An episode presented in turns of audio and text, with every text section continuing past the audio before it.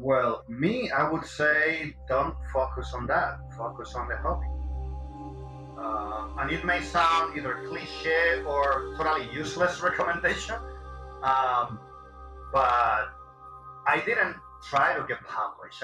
My goal wasn't, you know, to create images that people like. My goal was to get better at it and do things that I like. And I think if you focus on your work and, you know, and you have something in you that makes you, you know, create nice pictures, then you'll get published. I'd say the best way to get published, to get noticed, any attention, is just have good pictures and have them consistently and just, you know, share them everywhere. That's really the way to do it. If you don't have good pictures, then they won't be seen by anyone. So just focus on bettering yourself constantly, and that'll come through.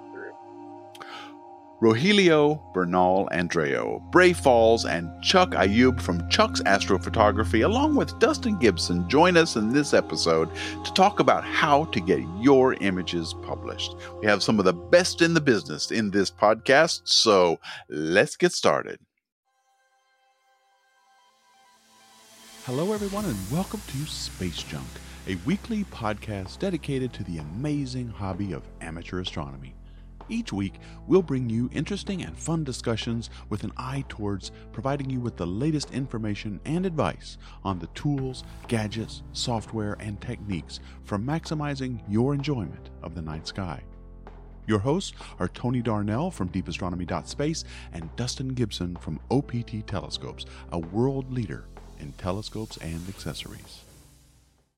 Tony, this is an exciting one, man. I found out about this one. You know, it's been the craziest, busiest time of my life these last couple months, as I know you know, because you and I have been struggling to even get our meetings together. You are hands down the most busy guy I know. So, man, I'm trying not to be. I'm trying not to be all the time, but you know, it's just I found out about this podcast a few hours before, you know, today. That's how caught up I am on my schedule. I'm learning the same day, and when I saw this morning, I was like, just thrilled. Couldn't believe that you pieced this together, because this is going to be one of the best ones I think we've ever done. And three of my favorite imagers in the world, hands down, on this podcast. So Chuck from Chuck's Astrophotography.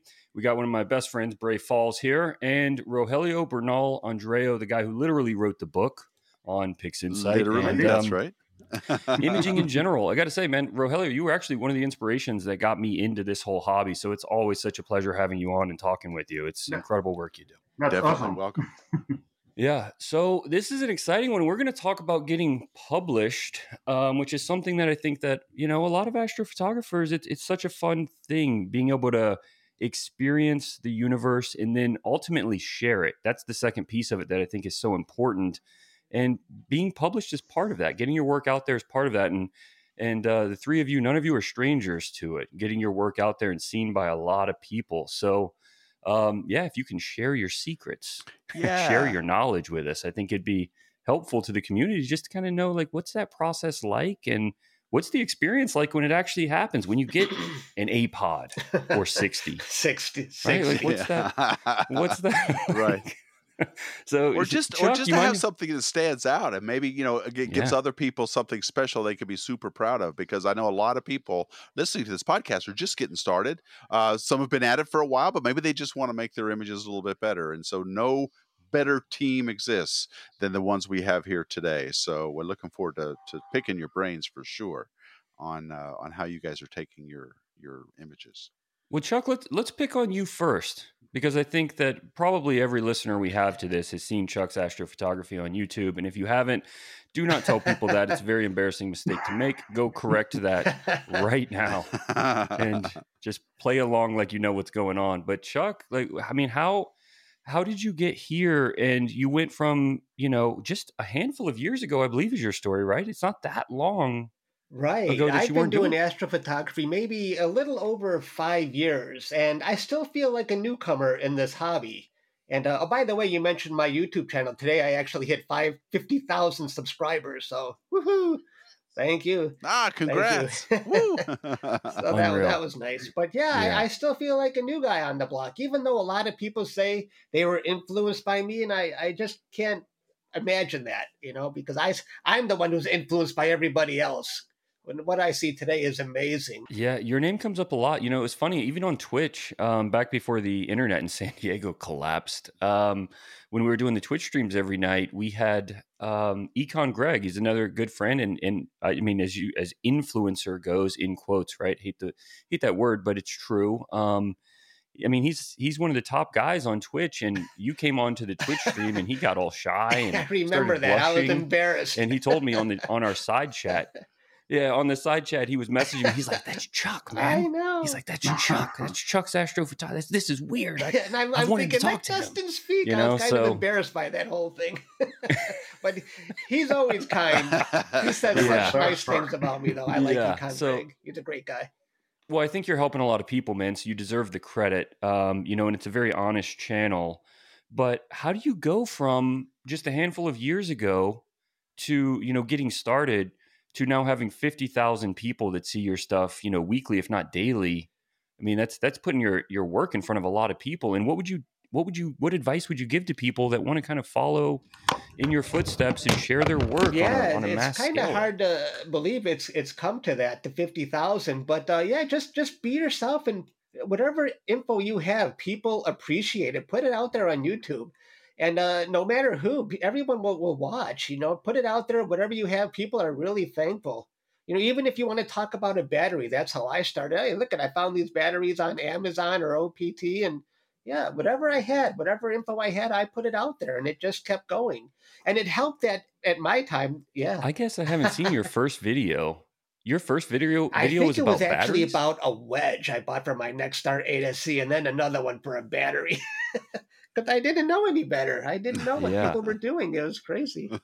So you're just sitting at home one day, and you're like, man, that wedge over there in the corner, that's getting a video made about it today. It was a terrible video, by the way, and it got more dislikes than likes. But you know what? I wasn't afraid. Yeah.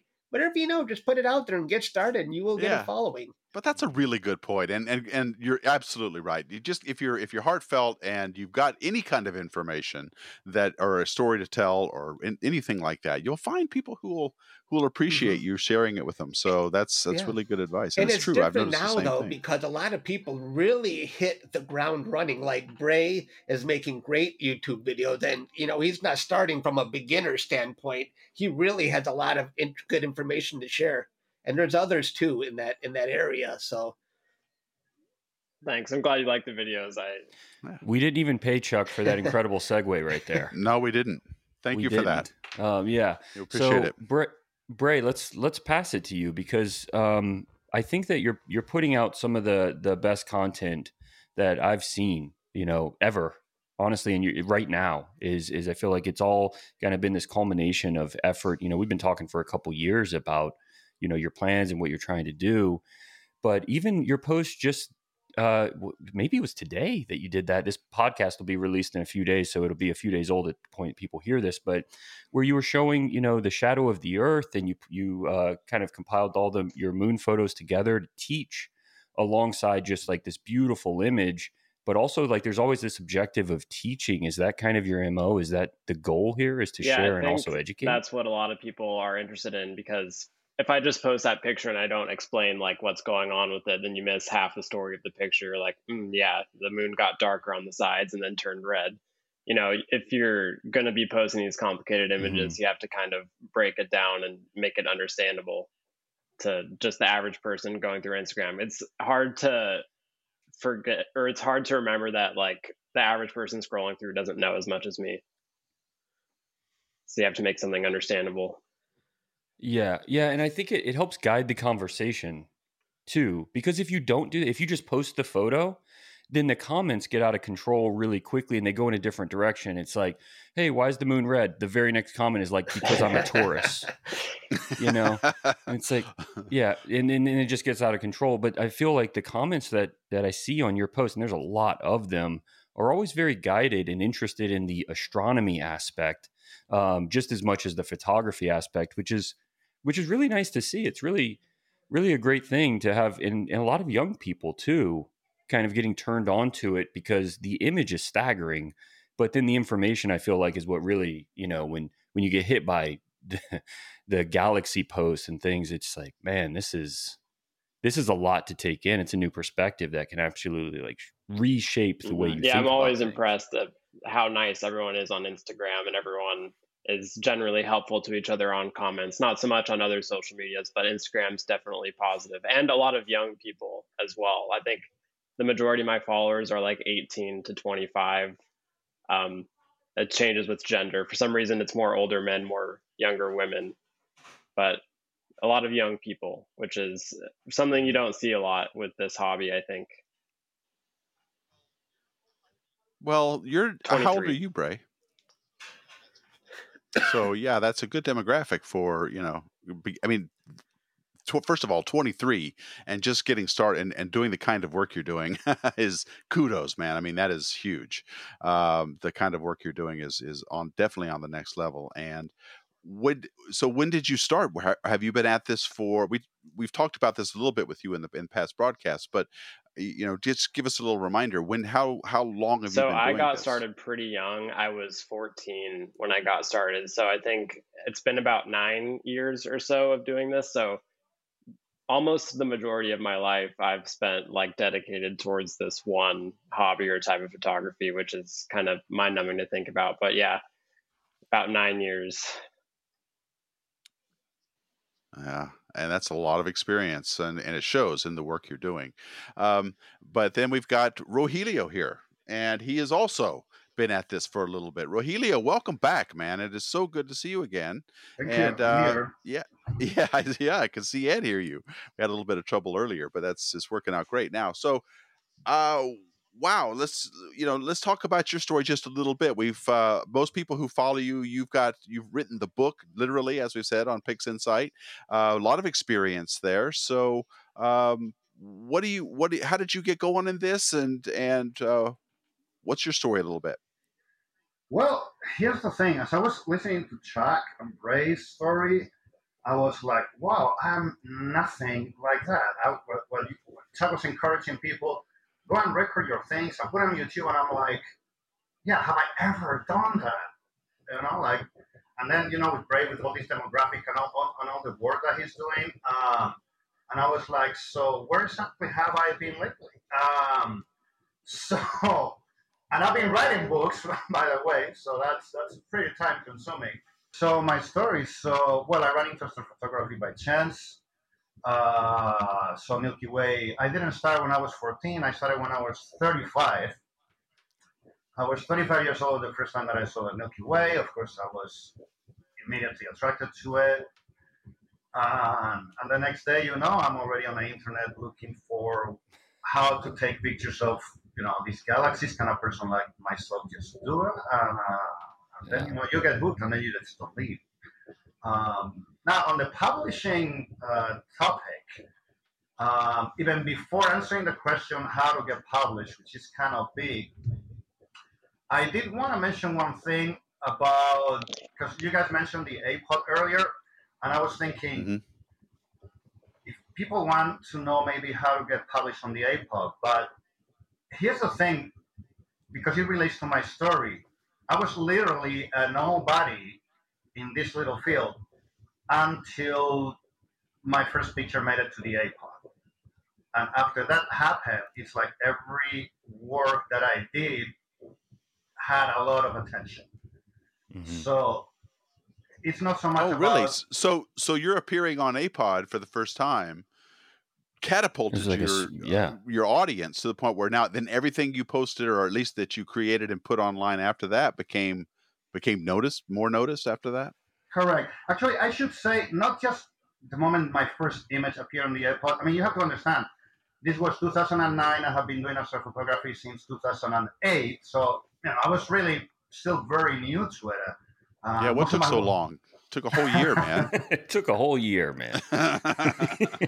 Yeah, well, there was not a lot of competition then. In any case, so rather than saying that the first time that my work appeared on the APOD, and that catapulted me, it was more about my first image appeared. Of course, many people see it. So if the picture is good, and that's a different topic, some people pay attention. And then I got published a second time. It was a similar style. People pay more attention. And I would say that after the third time, I was almost a household name, right? Just like that. Yeah. And it only took three. I mean, how many APODs do you have now? I don't know. I honestly don't know. I don't know. You don't even notice now, do you? It's yes. like it's more than like 60, I notice, right? And I celebrate and I enjoy them. Yeah. It's 60-something. That's what I know. 60-something. Yeah. Man, I want to get to that point where I have a something after the number. Yeah, Bray, you're on your way there. I'm up to six. I got two this last month, which is pretty good. I kind of took a hiatus for about like a year where I hadn't been submitting anything, and then I just decided to start getting really serious about just casting my work out everywhere. So I've been submitting to pretty much everything, and it's been paying off a little bit, which is good to see. It's a hell of an award to get once. So when you're talking about getting it twice in the same month, man, that's really impressive. He's coming after you, Rogelio. That's very cool. Yeah. I welcome him. No, it's an age advantage. I do. Chuck, you have APOD as well, right? Three. Yeah. Three. Wow. We are in good company today. This is definitely the group to be asking questions because, I mean, there are a lot of different ways you can get published. I mean, obviously, you know, magazines and then online article, all the different ways you can do it.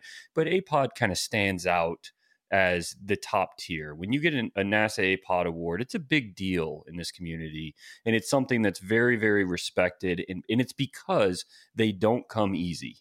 You really have to do some work. You have to be creative. You can't just catalog an object like everyone else has before. You got to have some creativity and really be a photographer going after an image in order to get one. And so, yeah, it definitely speaks. And I'm not surprised that you started getting a lot of recognition when you got the APODs because so many people see those daily astrophotography images when they're posted. The APOD is not a small community. Yeah, it's not mainstream audience. There's a little bit of mainstream, but definitely the astrophotography community are paying a lot of attention to it. So within that community, yeah, that's going to put your work out there. So actually, if you submit something to the APOD, it better be good, because if they select it, then, you know, you need to respond to that.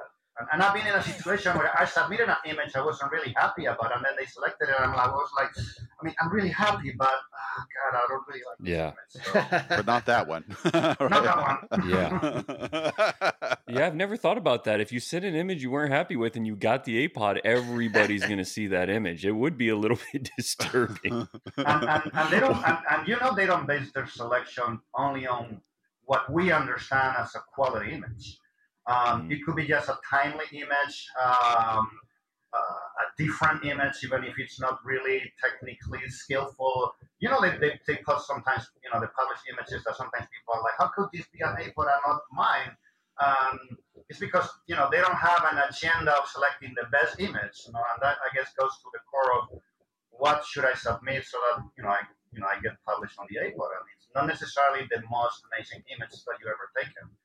I've submitted images that I still don't know why they were not selected, because I thought they were really good. And then a different one is published that is the same object and different. And there's a lot of things. I mean, you have to understand, it's, and you know, if you have a conversation with Jerry or Bobby, the editors of the APOD, and they're going to tell you, well, people think it's a contest, and it's not. You know, it's an outreach tool. Their job is to write. So you need to send them an image they can write about. That's one thing that leads, you know, if you send in a picture of, I don't know, Andromeda, it could get selected. But if there's nothing going on Andromeda, there's not a lot of incentive for them to, you know, to write a story about it.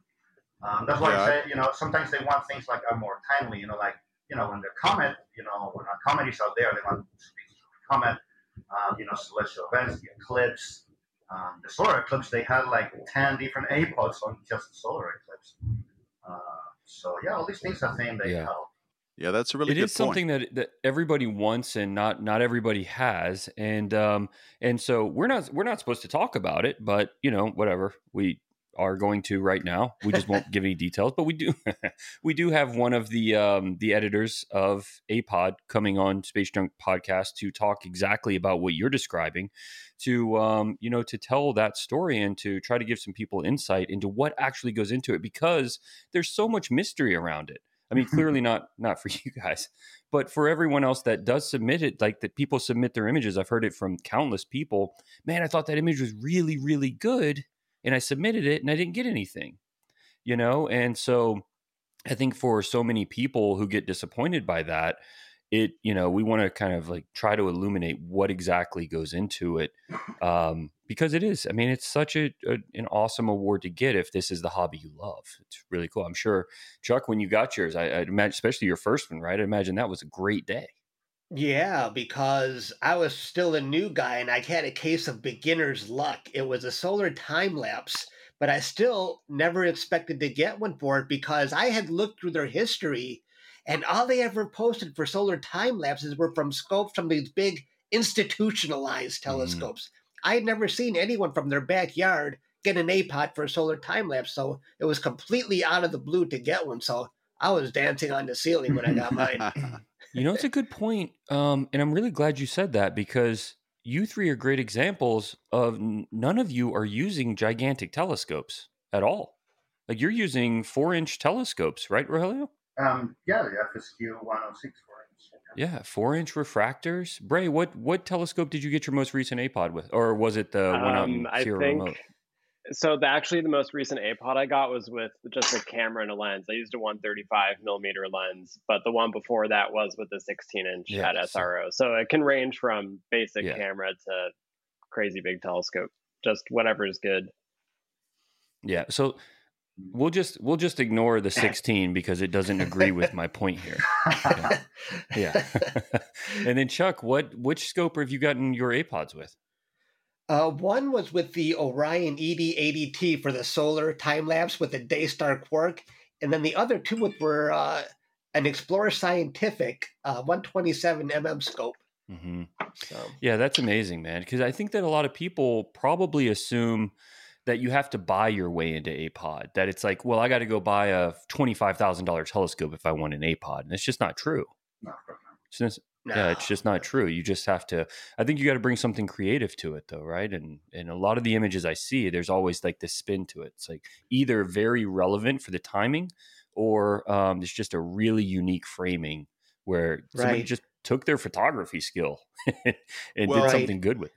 I also want to underscore Rogelio's point about the NASA APOD is an outreach tool. It's something that they use to teach astronomy with. And the picture is actually half of the story. The other part, equally important, is the caption that's written, as Rogelio said, by an astronomer from some institution to make a point about a scientific feature or a concept or something like that. So when it comes to APODs, one thing that goes into the selection process, and as you pointed out, Dustin, we'll talk about that more in a couple of weeks with people who were involved with APODs. But the educational aspect of it is just as important as how, if not more important in many cases, with how they look. So maybe that's why these images that Rogelio was surprised got selected because they were more educational in value. So I want to emphasize that point about APODs in particular, and they get picked up, syndicated, because if you ever go to APOD, nasa.apod or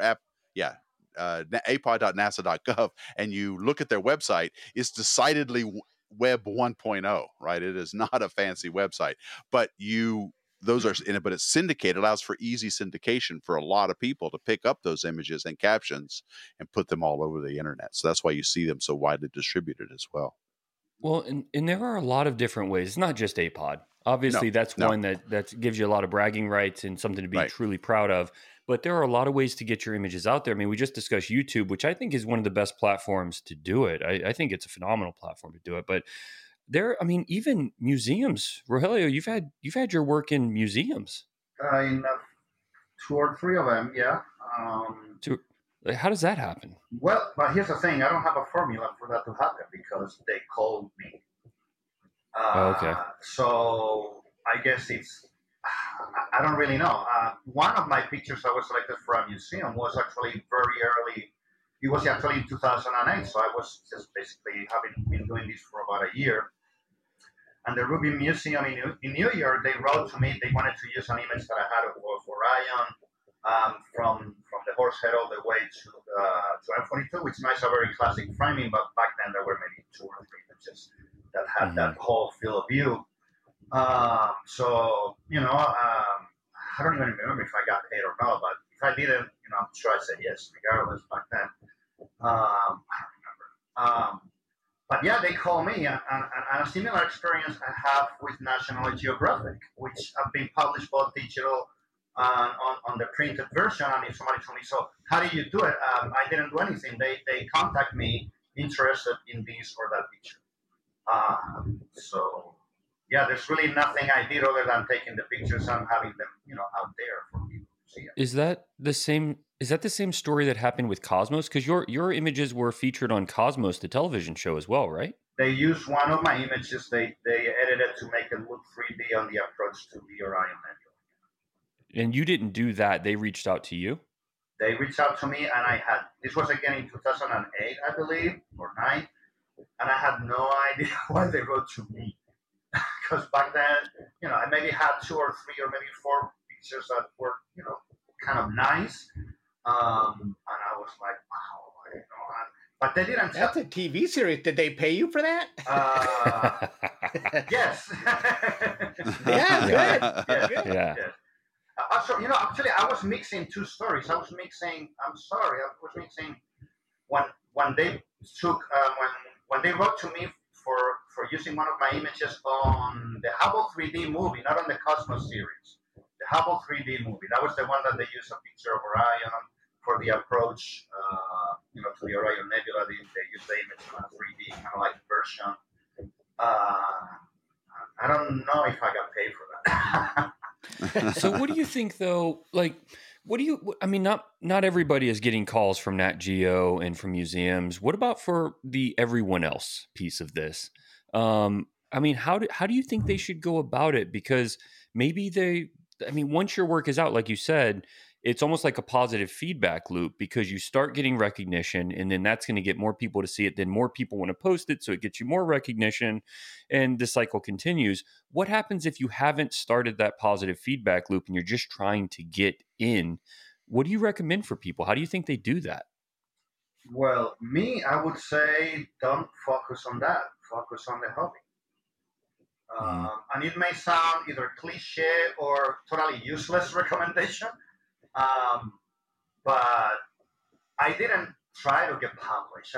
My goal wasn't, you know, to create images that people would like. My goal was to get better at it and do things that I like. And I think if you focus on your work and, you know, and you have something in you that makes you, you know, create nice pictures, then you'll get published.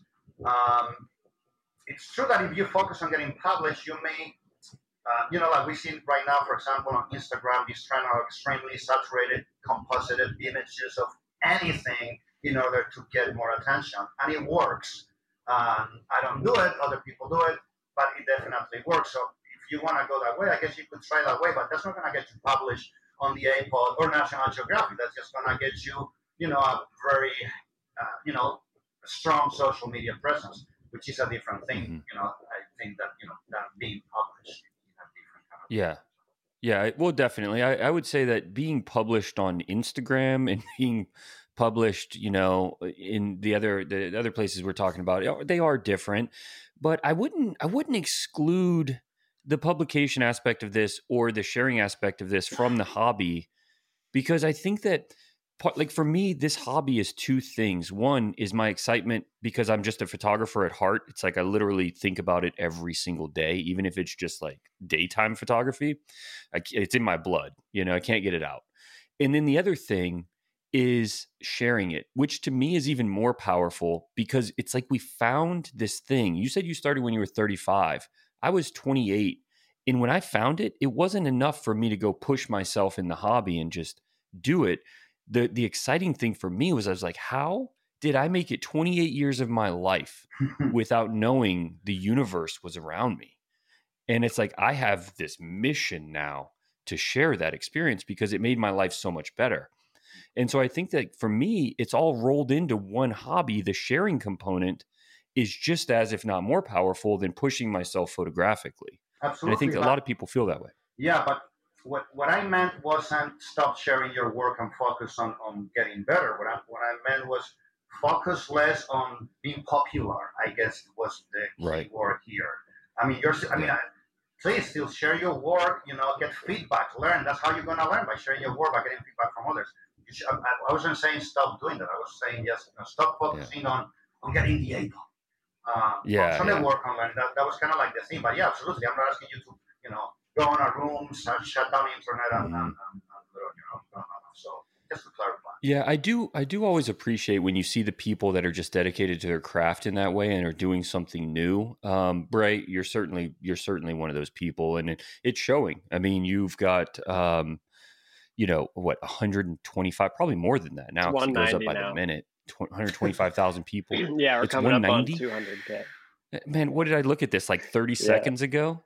You know, it's like 190,000 people that see your work daily. I mean, it's just, is that not intimidating? Well, I think the thing goes, it's kind of like how bodybuilders feel about themselves. No matter how big you get, you always feel small. It is a lot of people. Like when you sit back and you take a look at it, like, and fill it up. Like, try to imagine that many people out there.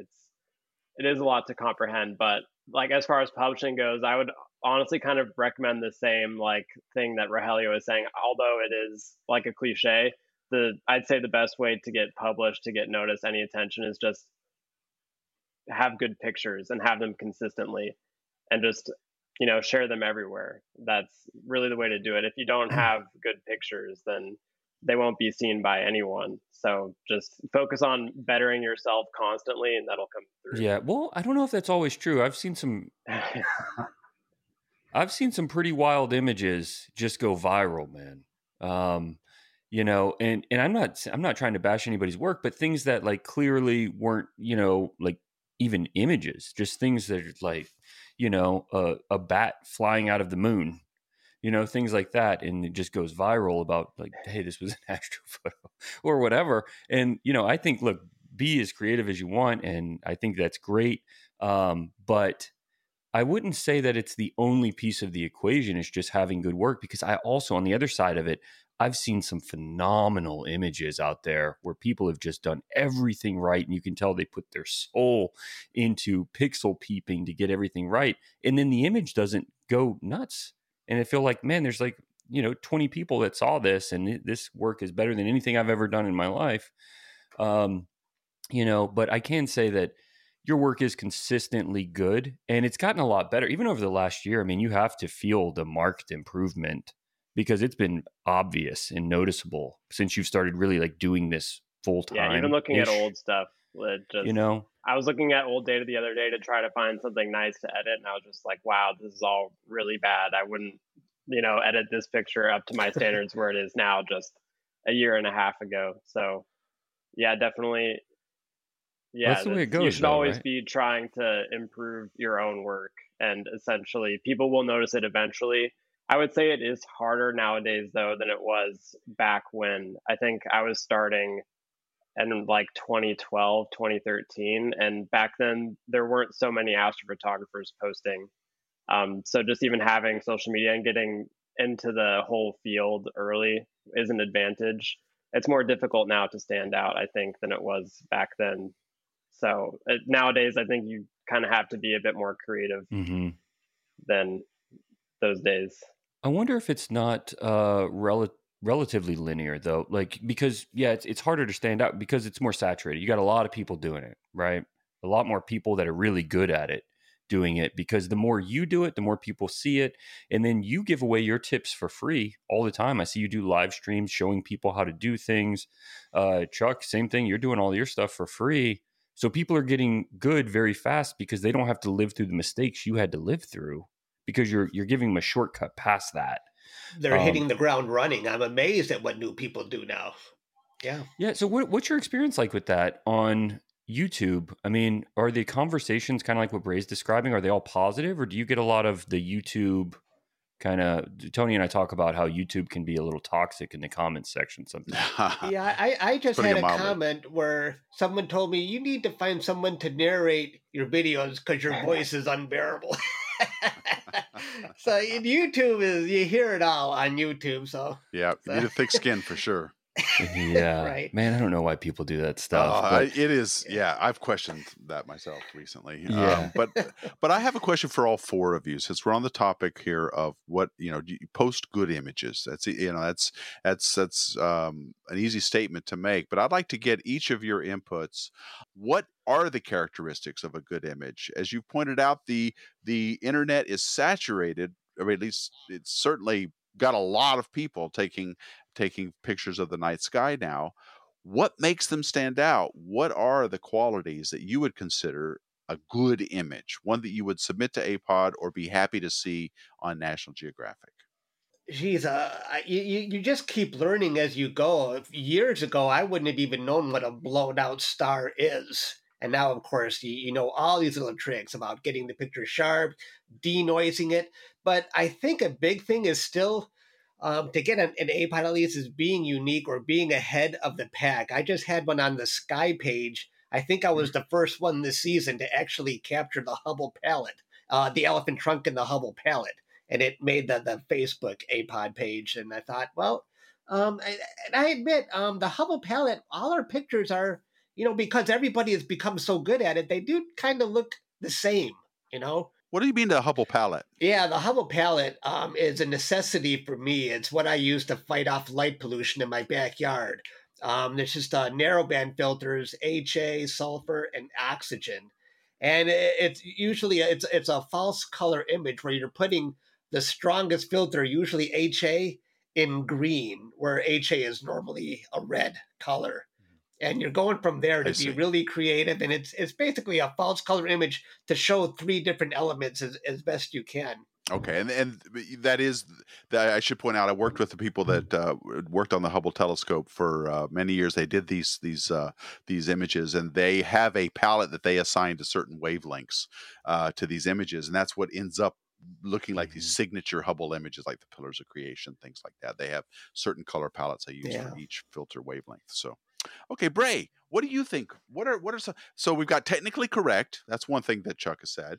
Unique. He said that makes a good image. Being first. And of course the color palette. Being first is another one. That's even harder in this day and age. Being first. And also being unique. I mean, how can you be unique with M57? Right. But I guess you could be unique in maybe your palette choices or something like that. So what would you add to that list, Bray? So I would say immediately that when I try to make a good photo, you try to do things that what would another astrophotographer look at your picture and try to critique it on, like good stars, gradients, noise, are you introducing artifacts, anything like that. I try to address those questions in my processing first with the detail, just so I'm trying to make a picture that other astrophotographers would think is great. And then on the back end of that, I think what most people notice right off the bat is color. So I'd say the majority of my processing is spent trying to make the colors vibrant, good, and balanced. I think color is the thing that people notice first, and that is probably most critical to, you know, having a good image, I would say. Because details, if you have good data to start with, you don't really need to do much detail enhancing. The detail is already there from the data. It's how you display the color and make it look natural or good that people will pick up on. Rogelio? I think the color suggestion is a really good one because it's specific. I was also thinking, unique is definitely going to help you if you do something that's unique. But how do you come up with something unique? Is there a formula? How do you do that? But yeah, Rogelio, you've got this down. I mean, you're the master of unique. Your spacescapes are some of the most unique things I've ever seen. Well, here's the thing: is that I started doing something early. I worked on 2008, 2009, 2010. For me, that's early. That really wasn't being done at the time. Whether I got lucky by wanting to do that or for whatever other reason. That clearly defined. I'm not the one with those noises. That really started to define my work, and I'm referring to these more like spacescapes as opposed to objects, right? And I've said this time and time again. Astrophotography for many people feels like you're building a catalog of objects as opposed to right. As opposed to looking for more composition on the sky. And when we're talking deep sky, it's tough in the sense that you cannot really, play with the light, like golden hour, that kind of things. You cannot, you don't want clouds. You cannot go around the object.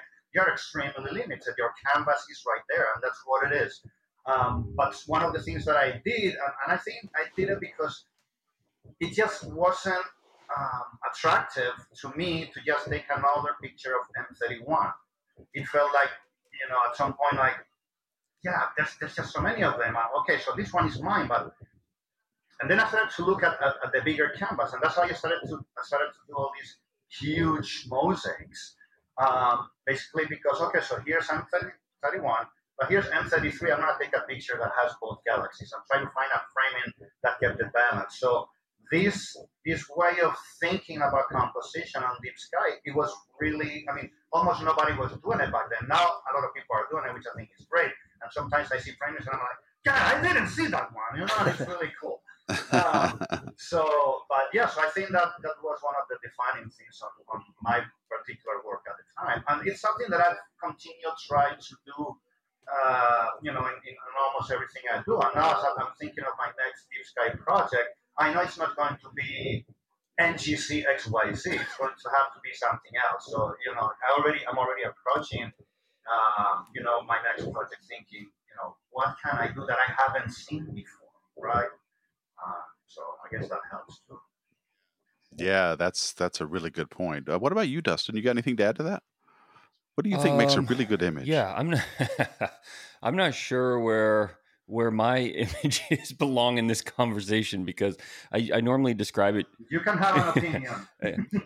Yeah, a good image. I just go after something else, and it's like for me, I like images of all types, and it's really, I've seen really images that were really powerful, like amazing images that have chromatic aberration or other issues in the image. And I'm like, but still there's something about that image that just draws you to it. It's just amazing. And it makes you think about the scale of the universe, and it's just a powerful image. And so I don't know. I think sometimes when you just see an image that kind of gives you that's really all that's required for me. And generally the way I try to get to that, because I'm trying to do something different here. I usually describe my images as like, if you took a grenade and filled it with neon paint and threw it into the sky, that's what I'm taking a picture of, and sharing it on Instagram and seeing how many kids and other people I can get excited about space. And honestly, the only images I've submitted to APOD that I know recently for sure, have been images that, like, I took one with a 12-year-old, William, and I submitted it with him. Yep. And his image was absolutely incredible, but it's got some technical issues in it, and it's certainly very colorful, but it gets other kids excited, and that's the kind of stuff that I love, and it gets people talking because big, colorful images get people's attention that aren't normally going to talk about space. You got to remember, most people don't know what a nebula is. So just opening the door to that conversation with a big colorful image feels like, all right, we're getting something done here. This feels right. And, I just got a message 2 days ago from that same kid. I was sitting at work, walking into a meeting, and his mom sends me a picture, and he won his, this kid's 12 years old. That was the only image he's taken. And he won his essay contest with an essay about how he's making an, in quotes, career change. And that career change is that he's going, at 12, is that he's now going to be an astrophotographer, and kind of laid out the details of that image. And I was just like, oh my God, I'm not crying, you're crying. You know what I mean? And I was like, oh, this is what it's about. And so I don't know, man, I'm looking for something slightly different. The images that I see that are these technically perfect images, I know what it takes to make an image. And I know, I've got this book right here. I don't know if you've ever seen this before, Rogelio, but I keep this thing. This thing never goes very far. It never goes far from my computer. And if you notice, there's two different books here, because that's what goes in to making a phenomenal, technically perfect image. And it's not me. I appreciate it more than more than I can express, but it's just, I mean, it is a challenge of all challenge. I think it's the most difficult type of photography you can do. And I think that's why people get into it. You know, it's just, it's every type of challenging creatively, intellectually, everything. You got to know a lot and you got to do a lot. So, well, you just hit on something that I think is probably the most important aspect, and that is context. In addition to all the other things, you know, having something that is, you know, have a high dynamic range and a good, everything is technically correct. All your fundamentals are good as far as taking the image. Context is huge, I think. And that's why APOD is so important. That's what it provides. It provides a picture and context for that picture. So with a 12-year-old taking an image of the, whatever it is, the Orion Nebula, whatever it happens to be, that's context that matters to an audience, particularly other 12-year-olds who might want to do this themselves, or even adults who want to maybe teach their children how to get into the hobby. So context, I think, is one of the most important, because, and this is a literal, this absolutely happened to me. My life changed when I saw, for the very first time in, I think it was 1999, the first Hubble Deep Field. It was an image. It wasn't even a particularly attractive image. It was just a square with little oblong tiled mosaic from the first wide field camera on Hubble, with a bunch of smudges on it. But those smudges were taken by pointing the Hubble Space Telescope for 11 days at a point in the sky where astronomers did not know if there was anything at all to see. In fact, it was contentious, this image. They had to fight over it because there was a waste of Hubble time, right? 11 days is a lot of Hubble time. And to take a picture of what could be nothing was considered a huge waste of time. And yet, when they got all the images put together and they stacked them all up, and they saw they saw an image that had over 5,000 galaxies in it. They did it again in 2005 and 2004, 2005, and then they saw over 10,000 galaxies in a different patch of sky. So context is what actually can change your life. It changed my life, because I then became, you know, it's what started my career in science outreach. I made videos on it, and I started back in 2006 on YouTube creating videos because of that image, and it was life-changing. It put me on a completely different track. And so when you're thinking about all of these things that Rogelio and Bray and Chuck and Dustin are talking about, they all kind of come together. But it doesn't. Everybody's story is different. Chuck hasn't been at this as long as Rogelio has, and Rogelio was started even before there was Instagram, right? So he was starting with a website. It was Deep Skies Colors, right? .com. That's where you started. That's where you put most of your work. Yeah, back then there were blogs and stuff. Yeah. That's right. There were blogs and very, very web 1.0 and. But if you can provide context with any of these things, I think that'll get you a lot further. Okay, I know we're running out of time, but I just got to ask you all one more question, because it's burning. It's very important, I think, for listeners to know the difference. What's more important, the equipment you use to take these images or the processing after the fact? Well, that's a good one. Discuss. Let's pick on Bray first. I would say, I have a lot to say on this. I always say it's garbage in, garbage out. There is no amount of processing that will make garbage pretty. So there is an important factor with, you need to have something that can give you stuff that's not garbage to put into the processing machine.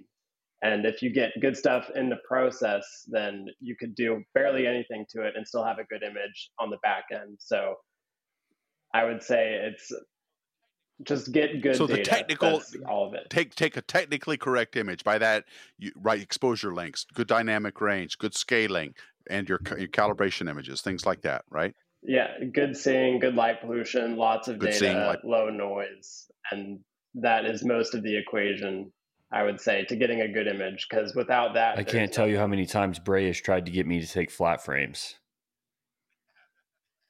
You don't do flat frames? So I even don't. I don't. That's why you can see the dust donuts all over my images. Yeah. Well, you can't process away the bad stuff that is what you're saying, right, Ray? You got to have the fundamentally correct image. With great effort, you can process away the bad things, or you could just get rid of all the bad stuff like the donuts, the vignetting right away up front, and then have a good starting point to then produce a great image instead of trying to fight mistakes you made earlier in the capturing process.